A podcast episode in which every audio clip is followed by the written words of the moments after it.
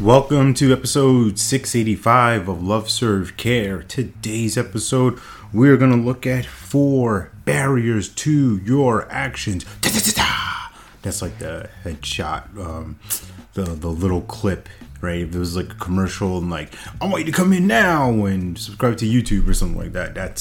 That's how it would sound. Anyway, getting off track. So I'm digging through some old coaching books and what I call my books of creation, and part of one of these creations was from a group call with my fantastic four mates and Coach Phillip Weech, and one thing we explored were these 4 barriers to taking action.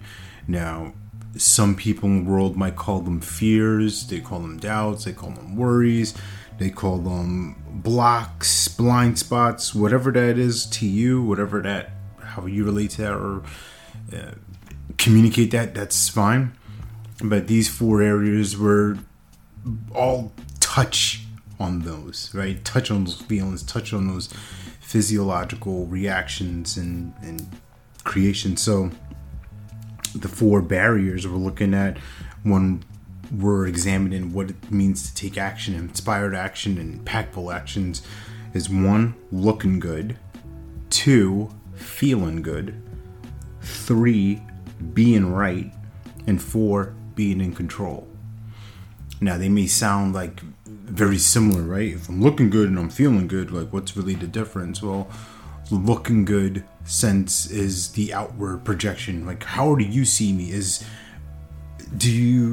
my social media important, right? It's kind of in that realm of like, am I important enough for you to care about? Am I worthy of a like or a love and a comment and all this different stuff? And you know, how am I getting attention from you, right? And some folks in that landmark community call it the winning strategy, right?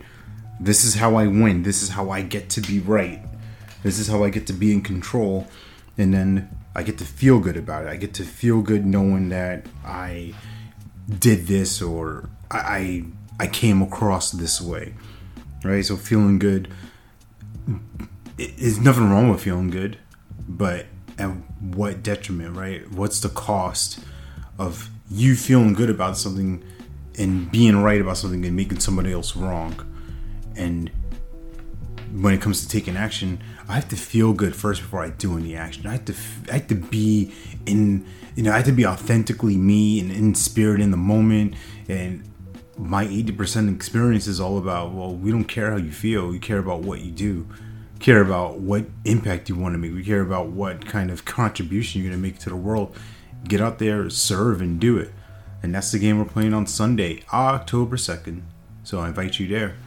Please remember, you're born to live your life with abundance. You're the master of your future. You control your freedom. Your complete dominance for your thoughts, your emotions, and your habits. Take care. God bless. Stay blessed.